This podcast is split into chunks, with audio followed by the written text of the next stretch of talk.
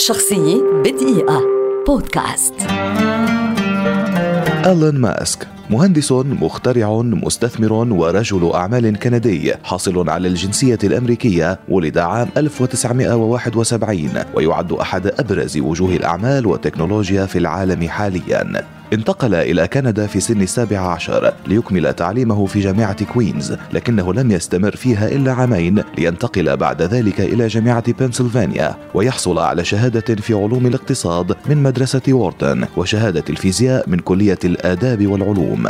شارك ماسك بداية في تأسيس شركة Zip2 لبرمجة المواقع ثم أسس بعد ذلك شركة إكس دوت كوم وهي شركة دفع عبر الإنترنت اندمجت لاحقا مع شركة أخرى لتصبح شركة باي بال المعروفة الآن والتي اشتراها موقع اي باي مقابل 1.5 مليار دولار أمريكي. في مايو 2002 أسس ماسك شركة سبيس إكس لتصنيع مركبات الفضاء وإطلاق البعثات الفضائية ويشغل بها منصب المدير التنفيذي والمصمم الرئيسي. كما شارك عام 2003 في تأسيس شركة تسلا موتورز لصناعة المركبات الكهربائية وصناعة الأنظمة الشمسية ليشغل فيها منصب المدير التنفيذي أيضا والمهندس المنتج. هذا بالإضافة إلى عدد كبير من الشركات والمؤسسات الأخرى الربحية وغير الربحية.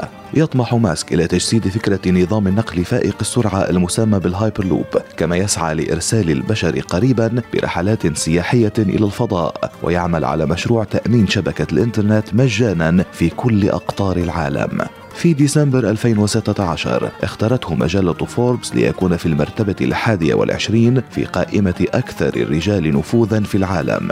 وبحلول فبراير 2018 قدرت ثروته بما يقارب 20.8 مليار دولار ليدخل بذلك قائمة أغنى رجال العالم حاصلا على المركز الثالث والخمسين.